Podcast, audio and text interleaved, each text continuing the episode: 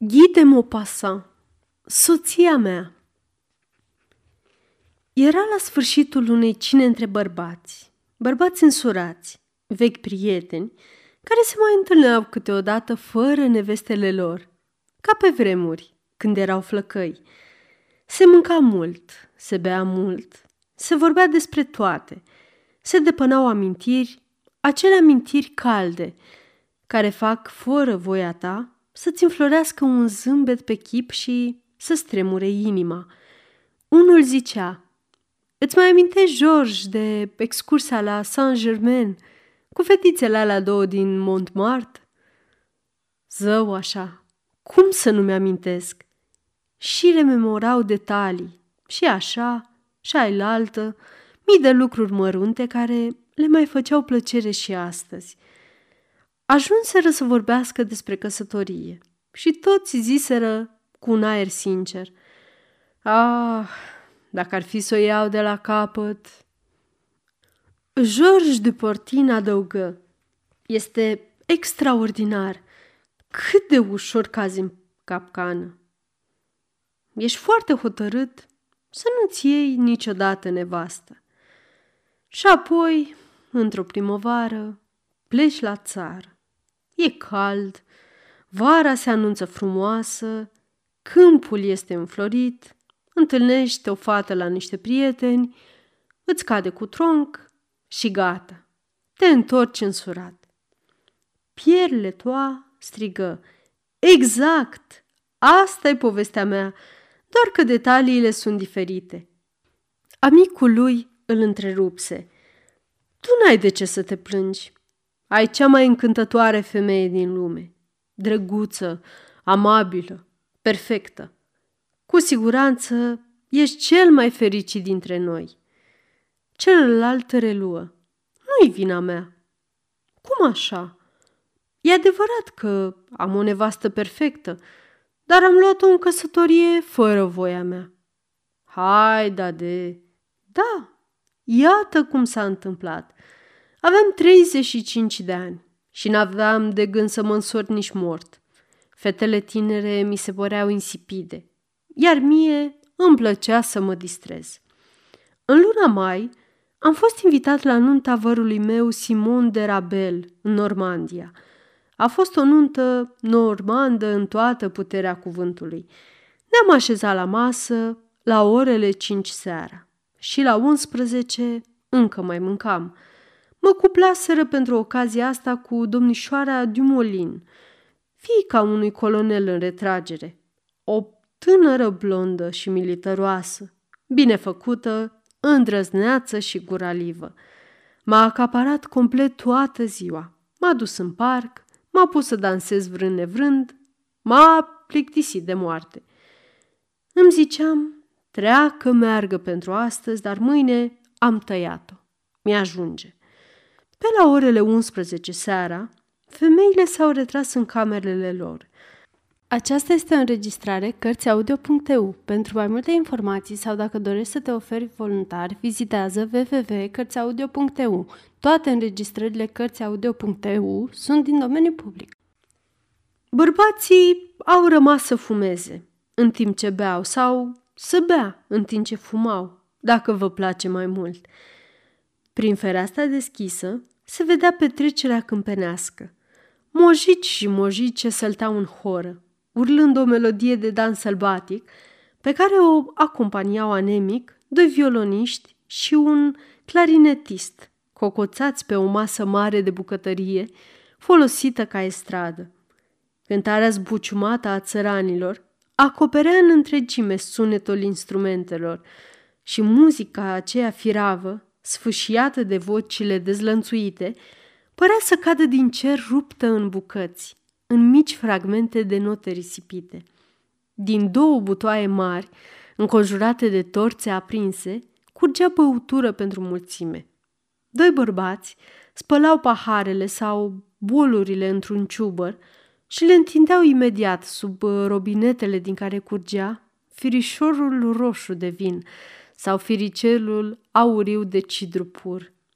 Iar dansatorii însetați, bătrânii liniștiți ori fetele nădușite, se înghesuiau, întindeau brațele pentru a apuca un vas oarecare și pentru a da pe gât cu gâlgâituri, lăsându-și capul pe spate, licoarea pe care o preferau. Pe o masă găseai pâine, unt, brânzeturi și cârnați. Fiecare lua câte o bucătură din când în când. Și, sub câmpul de foc al stelelor, îți făcea plăcere să vezi petrecerea aia strașnică și sănătoasă. Îți venea și ție cheful să bei din butoaiele mari, pântecoase, și să mănânci pâine țărănească cu unt și cu o ceapă crudă. M-a cuprins o dorință nebună să iau parte la acea veselie și mi-am abandonat tovarășii. Drept să vă spun, eram poate un pic afumat, dar în curând am devenit turmentat de-a binelea. Apucasem de mână o țărancă robustă care gâfâia din greu și am făcut-o să salte nebunește până când am simțit că ni se taie răsuflarea. Apoi am băut o gură de vin și am luat la joc altă femeie trupeșă. După aceea, ca să mă răcoresc, am dat pe gât un bol plin cu cidru și am început iar să țopăi ca un apucat. Eram grațios. Flăcăi încântați mă priveau cu admirație, încercând să mă imite. Fetele voiau toate să danseze cu mine și săreau greoi cu eleganța unor văcuțe. În sfârșit, din horă în horă, din pahar de vin în pahar de cidru, m-am pomenit pe la două dimineață că eram atât de beat încât nu mă mai puteam ține pe picioare. Conștient de starea în care mă aflam, am vrut să mă duc în camera mea. Castelul dormea, tăcut și întunecat. N-avea închibrituri și toată lumea se culcase. De îndată ce am ajuns în vestibul, m-a luat cu amețeli. Mi-a fost foarte greu să găsesc balustrada. De fapt, am dat peste ea din întâmplare, pe bușbâite, și m-am așezat pe prima treaptă a scării, încercând să-mi limpezesc un pic gândurile. Camera mea se afla la etajul al doilea, a treia ușă pe stânga. Din fericire, nu uitasem lucrul acesta. Încurajat de această amintire, m-am ridicat, nu fără oarecare greutate, și am început urcușul, treaptă cu treaptă, cu mâinile încleștate pe bara de fier, ca să nu cad și cu ideea fixă de a nu face zgomot. Doar de vreo trei, patru ori n-am nimerit scările cu piciorul și am căzut în genunchi. Dar, grație forței din brațe și voinței puternice, am evitat o rostogolire completă. Până la urmă, am ajuns la etajul al doilea și m-am aventurat pe coridor, pipăind pereții. Am dat peste o ușă. Am început să număr. Una... Dar un vârtej neașteptat m-a desprins de zid și m-a făcut să execut o piruetă ciudată, care m-a zvârlit pe celălalt perete despărțitor. Am vrut să revin în linie dreaptă. Traversarea a fost lungă și grea. În sfârșit, am ajuns pe partea care trebuie și am mers din nou de-a lungul ei, cu prudență, până am dat de o altă ușă. Ca să fiu sigur că nu mă înșel, am numărat iar cu voce tare. Două... Și am plecat mai departe. În cele din urmă am găsit-o pe a treia. Mi-am zis, trei sunt eu. Și am răsucit cheia în broască. Ușa s-a deschis. În pofida tulburării mele m-am gândit, din moment ce se deschide, e camera mea. Și am înaintat în beznă după ce am închis ușa la loc încetișor. M-am lovit de ceva moare. Șezlongul meu. M-am întins imediat pe el. În situația mea, nu trebuia să mă încăpățânez să-mi caut noptiera, sfeșnicul, chibriturile. Mi-ar fi luat cel puțin două ore. Mi-ar fi trebuit tot atâta timp ca să mă dezbrac și poate nici n-aș fi reușit. Așa că am renunțat. Mi-am scos doar ghetele. M-am deschiat la jiletcă, fiindcă mă sugruma, m-am desfăcut la pantaloni și am căzut într-un somn adânc. Am dormit mult fără îndoială. Am fost trezit brusc de o voce puternică ce întreba foarte aproape de mine. Cum? Încă dorm, Leneșo? Știi că sunt orele zece?" O voce de femeie a răspuns, Deja? Eram atât de obosită de ieri. Mă întrebam cu stupefacție ce voia să însemne acel dialog. Unde eram? Ce făcusem? Mintea îmi plutea învăluită încă într-o nebuloasă. Prima voce a reluat. O să trag draperiile. Am auzit niște pași care se apropiau de mine. M-am ridicat în capul oaselor, complet nebunit de spaimă. Atunci am simțit o mână pe cap. Am făcut o mișcare bruscă. Vocea a întrebat tare. Cine e? M-am ferit să răspund. Două mâini furioase m-au apucat. La rândul meu, am înlănțuit și eu cu brațele pe cineva și a început o luptă cumplită. Ne rostogoleam, răsturnând mobilele, lovind pereții. Vocea de femeie striga îngrozită. Ajutor! Ajutor! Au sărit servitorii, vecine, doamne speriate.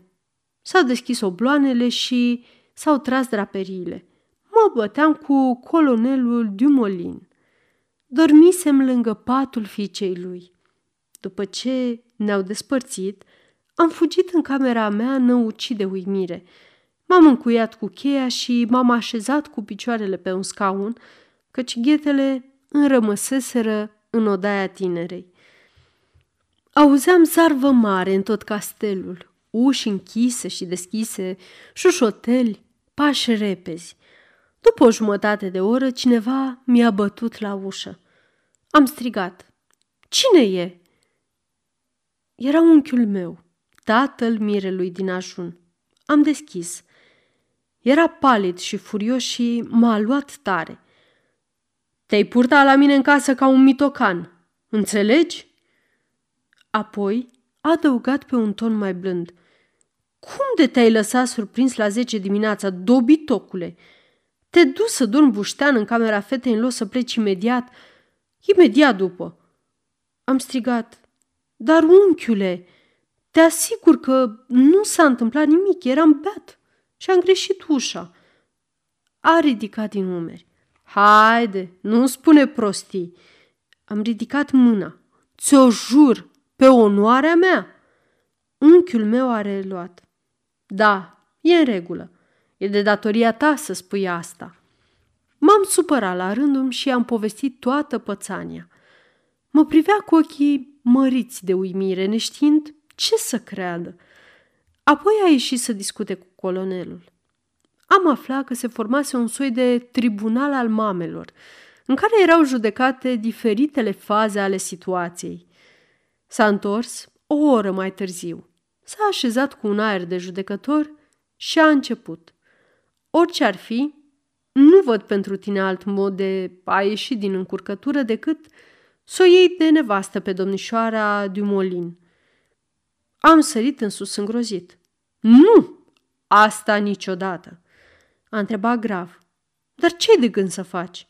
Am răspuns cu simplitate. Păi, să plec atunci când îmi vor da înapoi ghetele. Unchiul a reluat. Hai să lăsăm gluma la o parte, rogute. Colonelul e hotărât să zboare creierii când o să dea ochii cu tine și poți fi sigur că nu te amenință degeaba. Când i-am vorbit de un duel, mi-a răspuns nu, vă spun că o să-i zbor creierii. Să examinăm acum chestiunea din alt punct de vedere. Fie ai sedus-o pe copila asta și atunci e cu atât mai rău pentru tine, băiete, nu te încurci cu fete tinere.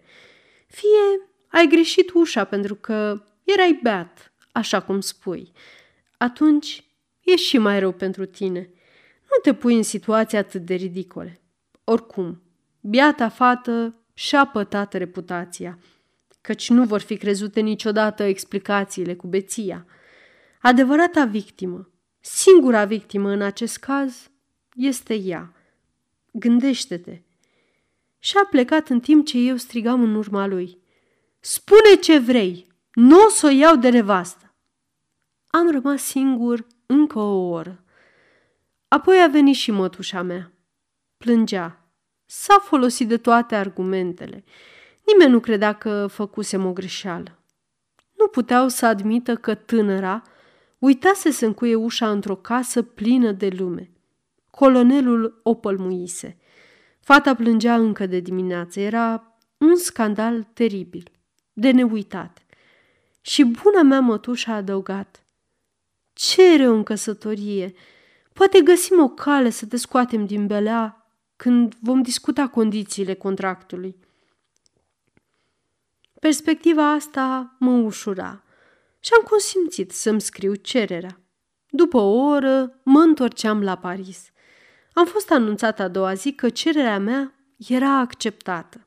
În trei săptămâni, fără să fi putut găsi o șmecherie, un mod de a da înapoi, anunțurile au fost publicate, invitațiile trimise, contractul semnat și m-am trezit într-o luni dimineață, în mijlocul unei biserici luminate, alături de tânăra care plângea după ce declarasem în fața primarului că eram de acord să o iau de soție. Până la moartea unuia dintre noi. Nu mai revăzusem între timp și o priveam pieziș, cu o oarecare uimire răvoitoare. Totuși, nu era urâtă, dar chiar deloc. Îmi ziceam, iată una care nu o să râdă în toate zilele. Nu m-a privit nici măcar o dată până seara și n-a scos un cuvânt. Pe la miezul nopții am intrat în camera nupțială cu intenția de a-i face cunoscute hotărârile mele, căci eram stăpân acum. Am găsit-o așezată într-un fotoliu, îmbrăcată ca în timpul zilei, cu ochii roșii și fața palidă. S-a ridicat de cum am intrat și a venit la mine cu gravitate. Domnule, mi-a zis, sunt gata să fac ce-mi porunciți. O să mă ucid dacă doriți. Era drăguță foc fata colonelului în acest rol eroic.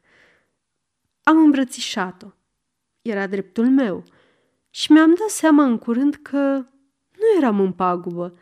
Iată, se fac cinci ani de când sunt însurat. Încă nu regret deloc. Pierre Letoa tăcu. Tovarășii lui râdeau. Unul dintre ei zise, căsătoria este o loterie. Nu trebuie niciodată să alegi numerele. Cele ale hazardului sunt cele mai bune. Iar un altul adăugă în chip de concluzie.